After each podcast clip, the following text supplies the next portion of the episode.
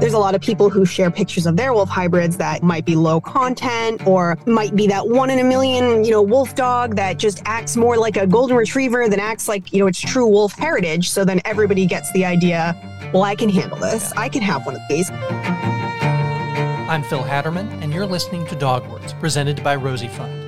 Today on Dog Words, Kim Printy and Chelsea Morey from Wolves of Maine Sanctuary discuss their important rescue work and how they are educating the public about these beautiful creatures. If you're new to Dog Words, in each episode we explore the world of dog care and companionship. We save each other is the motto of Rosie Fund, which simply means the more we do for dogs, the more they do for us, and they already do a lot. You can support Rosie Fund by making a donation on our website or Facebook page. You can also contribute by making a purchase from the store on our website buying a t shirt at bonfire.com, or buying our note cards featuring Rosie and Peaches and our shirts on barkyours.com. Links are in the description. Your donations and purchases help fund the Rosie Life starter kits that make sure these senior and harder to adopt dogs have some of the items they'll need in their forever home. Any donation amount is greatly appreciated, but here are some popular levels. $30 provides a collar and leash for a Rosie Life starter kit dog, and $100 covers their entire kit. You can also support Rosie Fund by downloading, subscribing, rating, and most importantly, sharing dog words. Follow us on social media, even if you aren't looking for a dog. Watching and sharing the videos helps our channel gain exposure, bringing awareness to our cause and giving shelter dogs much needed attention. Our free Rosie Fund YouTube channel offers great videos of Rosie, Peaches, Vinny, and shelter dogs looking for their forever home. We welcome your comments, questions, and suggestions, especially if you have an idea for a topic or guest. Go to the podcast page at rosiefund.org to share your thoughts. The mission of Rosie Fund is to provide humans with the resources and education they need to give senior and harder to adopt dogs a better life. We thank you for joining our mission. Today on Dogwords, we welcome Chelsea Morey and Kimberly Printy from the Wolves of Maine Sanctuary. Welcome to Dogwords. Thank, Thank you for having us. This is such an interesting topic to me, and we've talked about wolves a little bit when we've had dog behaviorists on the show. And what they point out is two main things. One, dogs are not wolves so what people sort of have as the so popular conceptions about how dogs are part of a pack and how you have to treat a dog and behave with a dog and interact with them like they're a wolf is not really that accurate. While they share a lot of DNA, they're not the same creature.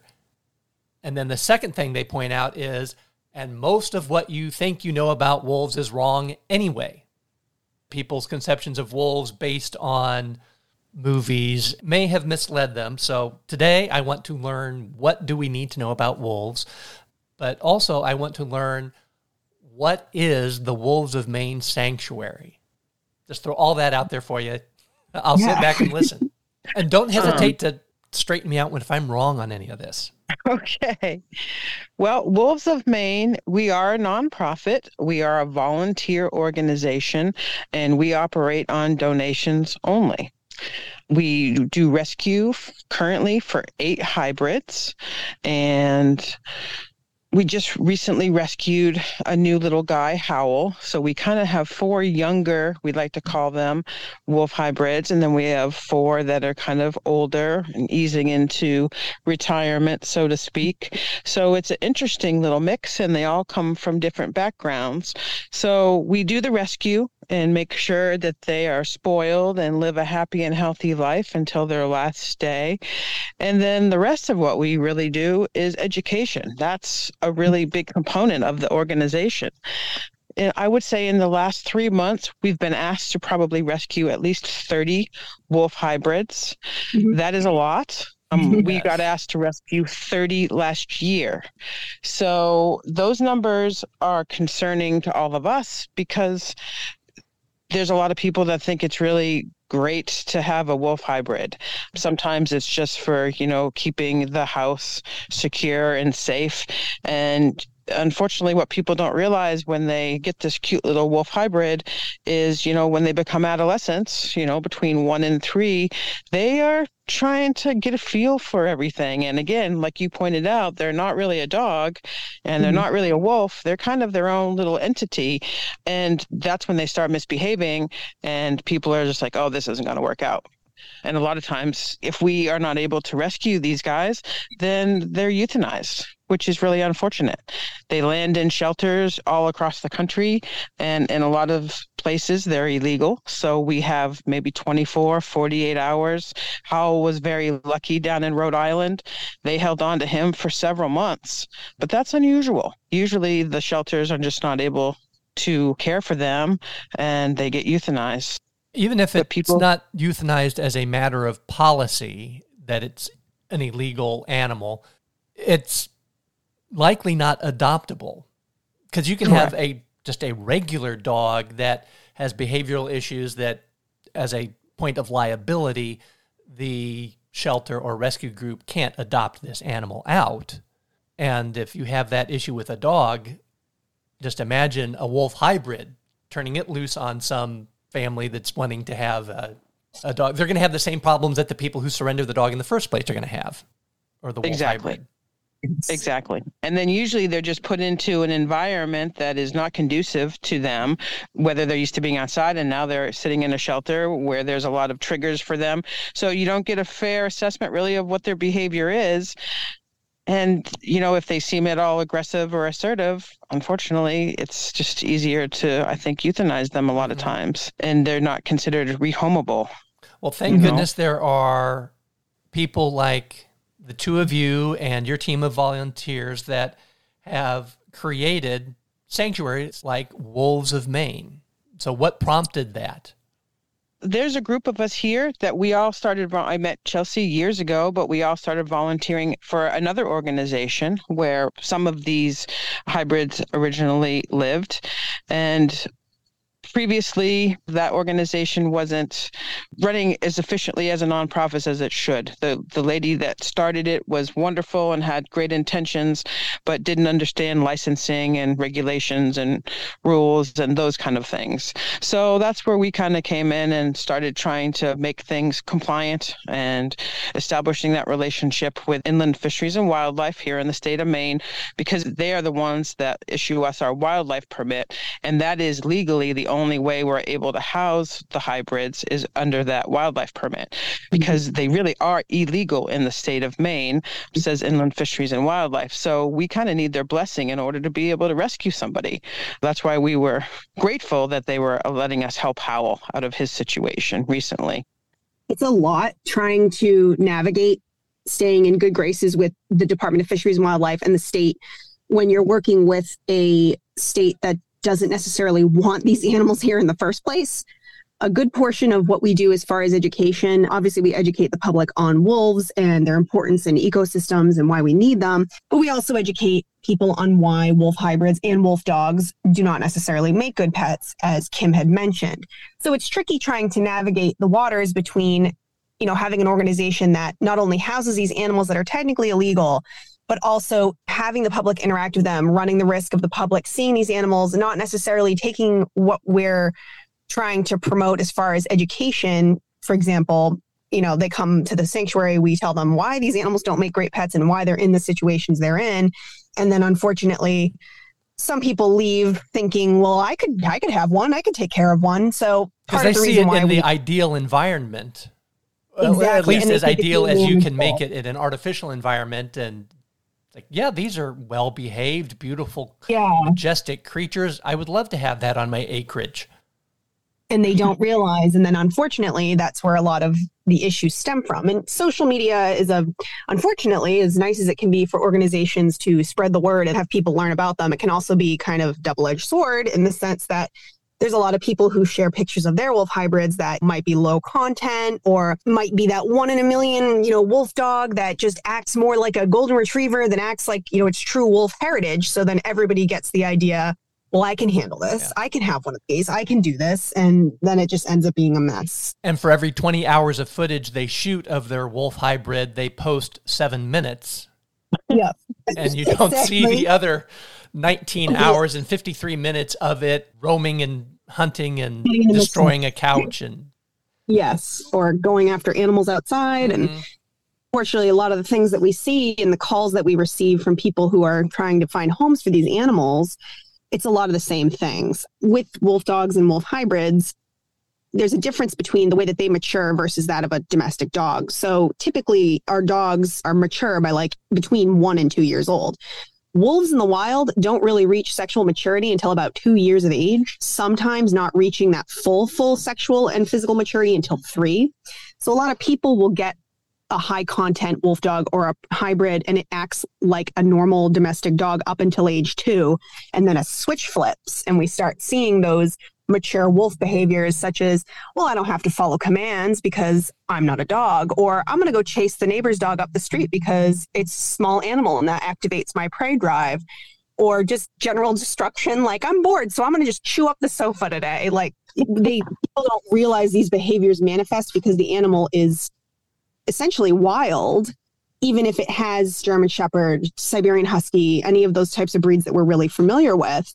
So when they end up displaying these mature wolf behaviors it can be frightening for owners especially if they have children and sometimes it can even lead to an altercation if the animal has aggression and it can't properly express itself as a dog would which leads to a lot of issues with people needing to rehome them people forget this is one or two generations removed from mm-hmm.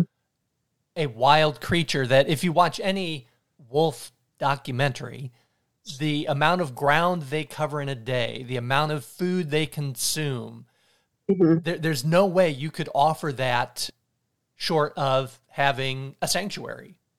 Mm-hmm. Um, it's and to have it match up what is in their DNA.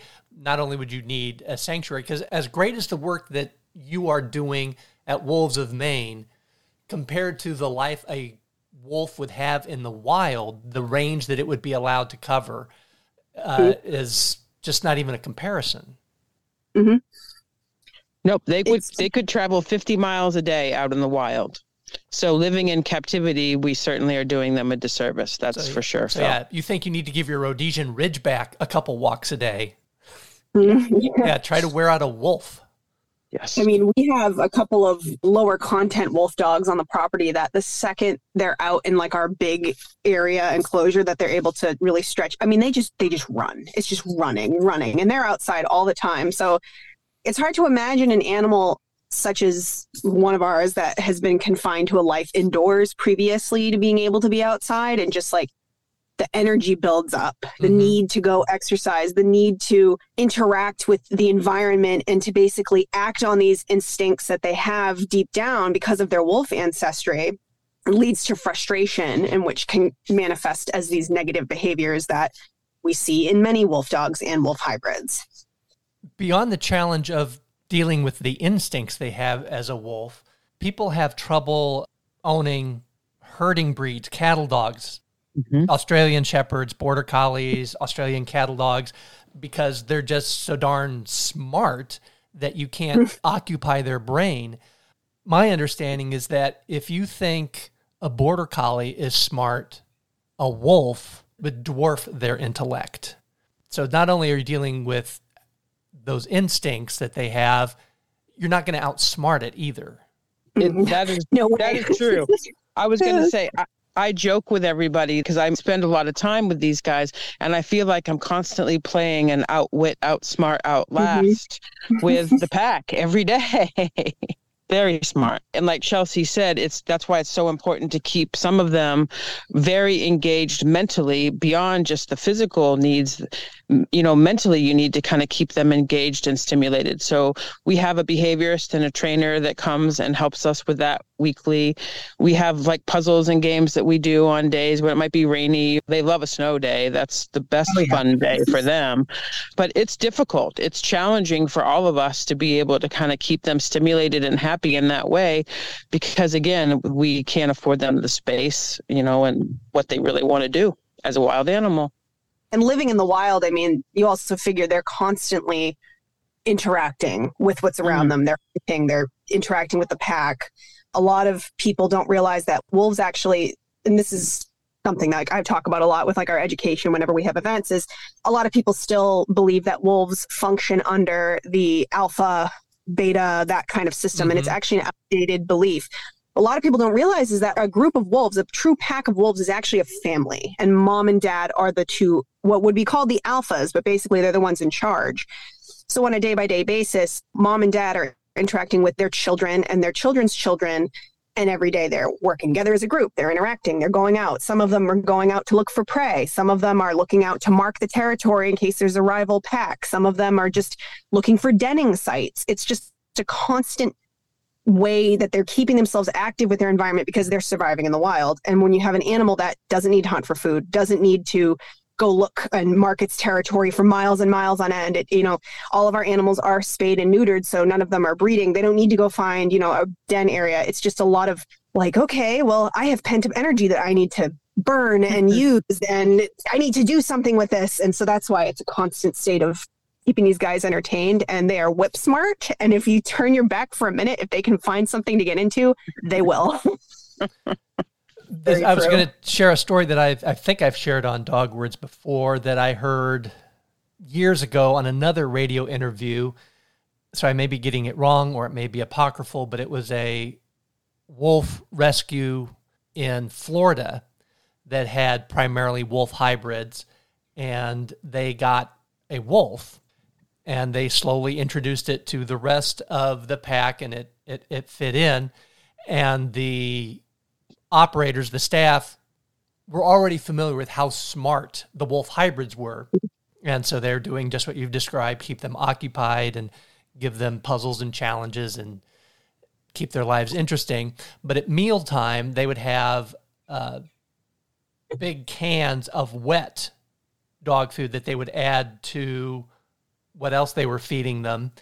And they would set that aside, and whatever dog got done first could go lick out that canister. And they've been doing that forever. They get this wolf. The first time she's with them, she sees this happen. Dogs that get done first get to clean out the can. The next time they fed them as a group, she walked over, picked up the can, brought it over, put it next to her dish, ate her food, and then cleaned out the can. It's like, I'll just set this over here. The rest of you can figure things out for yourselves. But Yep. But immediately sized right. up the situation, and it's like there's a better way to do this. Yes. Mm-hmm.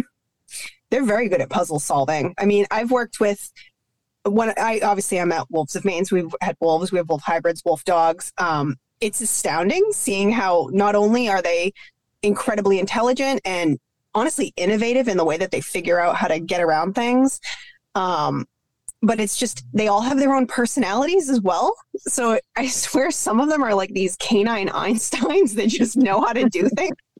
And then other times I feel like they do know what they're doing and they're just like, I don't feel like I'm doing it today. But you, you still know that they can. Yeah, I don't, I don't need to prove anything to you. exactly. Is there any sort of hierarchy within your hybrids, like the ones who've been there longest? kind of teaching the others, showing your younger ones the way? Oh, definitely. We had Anoka and Lamasi, so they were actually 100% gray wolf. Mm-hmm. Um, and Lamasi and Anoka just passed away in the last year.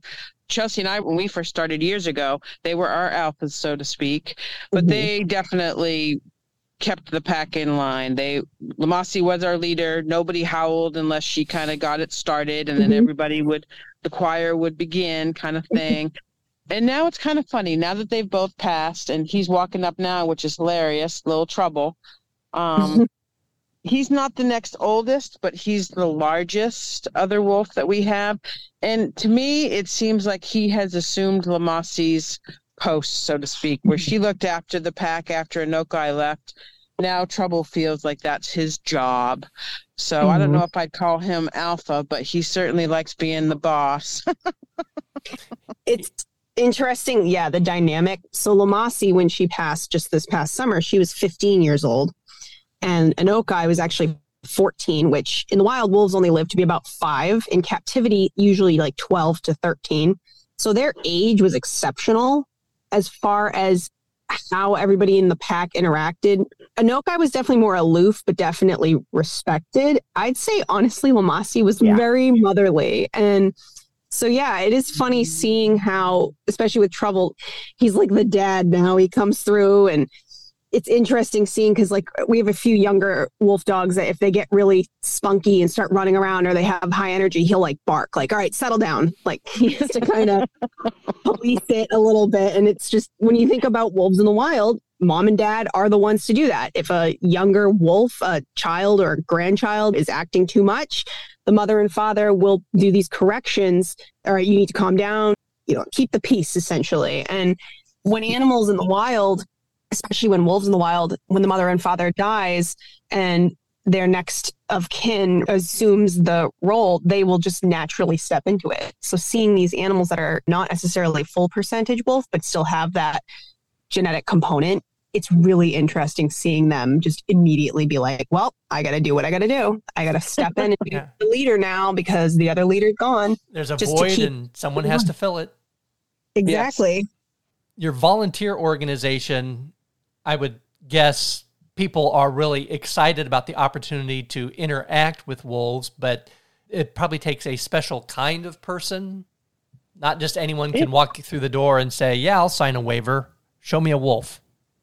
Hmm. It's that's very true. And and we are particular because they're very intelligent, you know, and they read energy. Like a lot of times when new people will come, we'll kind of you know, for me, when I bring them in and introduce them to the wolves and start talking about what would be expected as a volunteer and how can they, like, how do they best fit into the organization? Because not everybody has to have the hands on with the wolves, but those that do, like, I just kind of watch how they interact and how the wolves respond to them. And honestly, they kind of let us know who's going to be helping pick up the poop and do the water buckets and trudge the chow through the snow and those kind of things. We do have a wonderful group of volunteers and they're very dedicated. We also have a lot of interns because, you know, our platform is education. We try to work with several colleges in Maine and even one in New Hampshire that's nearby. And we look forward to those interns every year. You know, they do very cool projects and they bring a lot to the organization with what they're learning about. The downside of that is that they move on. They mm-hmm. graduate mm-hmm. and they move on. So it's not consistent. And and that's I guess one of the other the only drawback we're feeling now. Chelsea's on the board as well as myself and a couple of other ladies, but we're finding that we really need a few paid positions to have that daily continuity from one day to the next. Having a volunteer that just comes in one day a week for 4 hours it's not the best scenario for the wolves, I guess, in, in that mm-hmm. way. So that's where we're feeling some of the growing pains of being a nonprofit of, okay, well, how do we generate enough resources to be able to pay a couple of us to be here with mm-hmm. them with what they need every day? Mm-hmm. It's a lot. It is a lot. And the nice thing with our vol- like Kim was saying, we have a wonderful volunteer base and we have wonderful interns. And of course, being a nonprofit, as I'm sure with your experience with your foundation, looking at it, there's always stuff to be done. So when we have people who are interested in volunteering, as Kim said, not everybody needs to work with the animals. You know, there's plenty of people who can set up and organize for fundraising or can do more of like the type of like landscape maintenance types things on the ground. One of our volunteers, Bobby, is like Mr. Fix It and can literally build and do anything. It's incredible the work that he does for the sanctuary. And it's awesome because he's one of our volunteers and it's just everybody can fill kind of their own little niche as far as what they do. But going back to what kim said with the animals especially with like our interns and volunteers the animals do let you know if they're not comfortable with someone or if they are comfortable with someone. There's usually a, there's a way that you would know just as kim was saying also just observing how people interact with them on a daily basis wolves, dogs, really any canid, they're masters of communication. Stephanie, who is our, one of our volunteers, but also is our behaviorist, she has taught us so much about canine behavior and how much an animal, not even just canines, but at least our animals will let you know if they're not comfortable with something or if they are comfortable with something. So, in a sense of when we're looking for volunteers and staff, in addition to the human component of, okay, do we mesh well? Do you have the interests of the organization? Like, will you be a good fit? We also watch for how the animals will fit and how, how they kind of jive with the people that are going to potentially be working with us. Uh, yeah. But it is challenging because being a nonprofit, it would be nice to have staff all year just because then we wouldn't have to worry about relying on volunteers or interns that end up needing to move on or if they move or if something were to happen. So it's kind of like a never ending cycle of searching for like people that are willing to commit to the organization that can stay and then get to know our animals well enough that both the humans and the animals themselves and the organization are comfortable. What you're rescuing, it's a long term solution for each animal. There's not a risk of them being euthanized. It's not a we're trying to adopt these out, and if we can't get it adopted, we need to euthanize it but you also have limited space, so you can't mm-hmm. just take every, you know, all 30 wolf hybrids that people want to pass off onto you. But the burnout for people in regular shelters seeing dogs that go day after day, week after week, and don't get adopted, and then even in a no kill shelter for space issues, you have unfortunately dogs that are euthanized. Uh, mm-hmm. What's the burnout like with your organization what is the challenge for the volunteers in staying excited and motivated when they see there's always one more dog that needs to be rescued? Having to say no to those ones that we can't rescue, uh, it leaves me with a heavy heart. Like I feel last week, an example is in Chelsea, you know, we were all in the same boat last week, but we got a email from an attorney's office in the state and representing a veteran and he was in crisis and he happened to have a wolf hybrid, you know, that needed to be rehomed immediately. He knew that no one else could really care for him, and that's why he, the veteran, wasn't willing to seek help that he really needed. So that became like the priority for a handful of us last week is trying to figure out, knowing that we can really take them in because we just have a mm-hmm. new addition already, and the hoops it would be.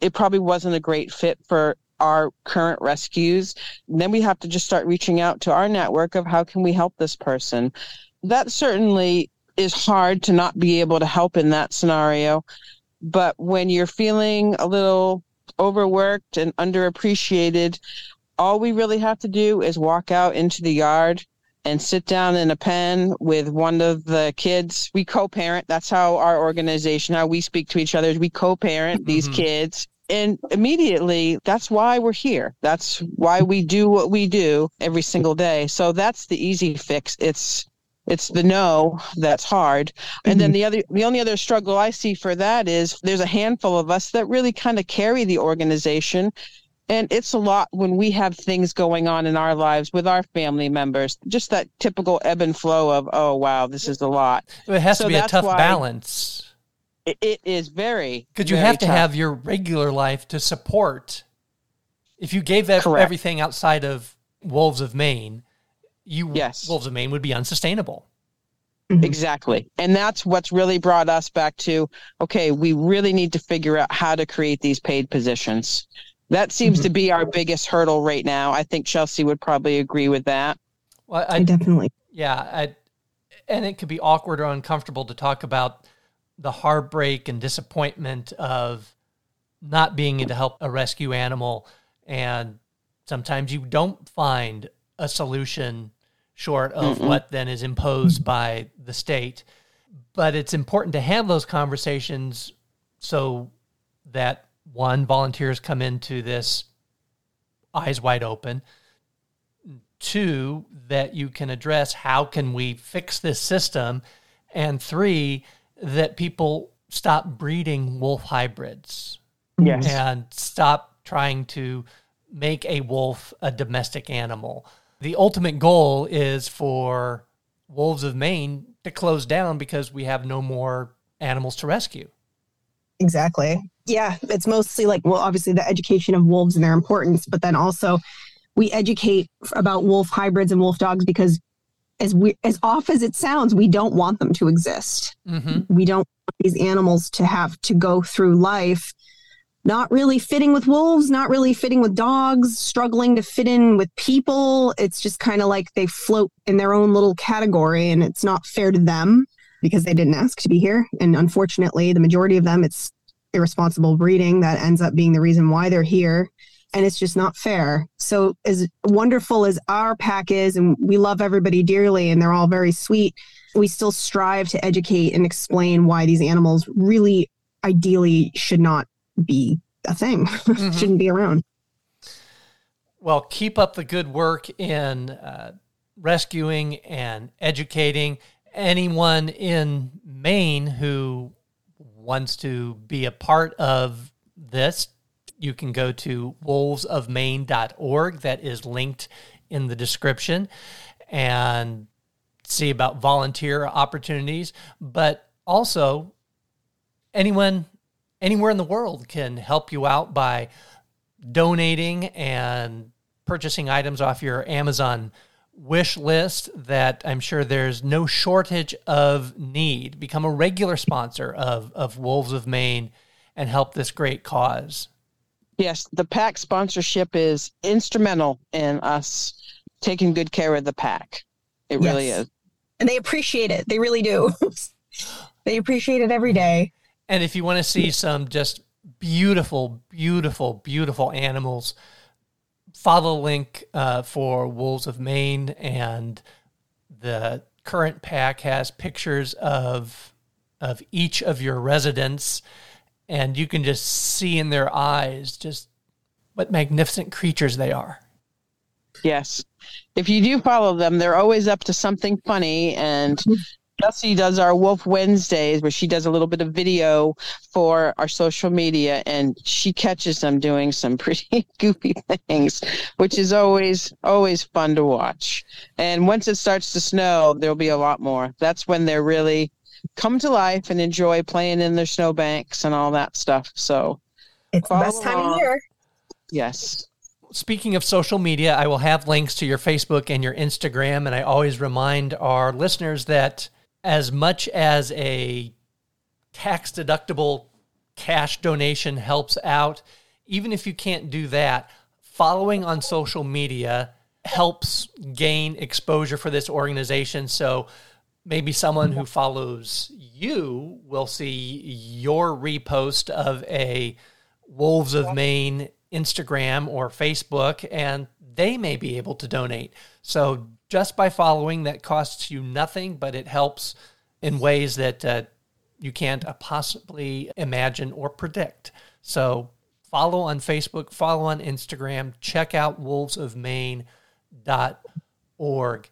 Chelsea Morey, Kimberly Printy, again, thank you for the work you do and thank you for taking time out of it to help us today. And and thank your residents who chipped in in the background. I could hear it because I'm listening on headphones. I'm not sure how many of our listeners will be able to pick it up, but that was a nice little addition to the podcast. Mm-hmm. Thanks so much for having us. We appreciate it. Yes, thank you so much for giving us the chance to talk a little bit about our organization and what we do and spread the word because we are pretty new. And so it's always good to reach out and let people know who we are. I'm Phil Hatterman, and you've been listening to Dog Words presented by Rosie Fund.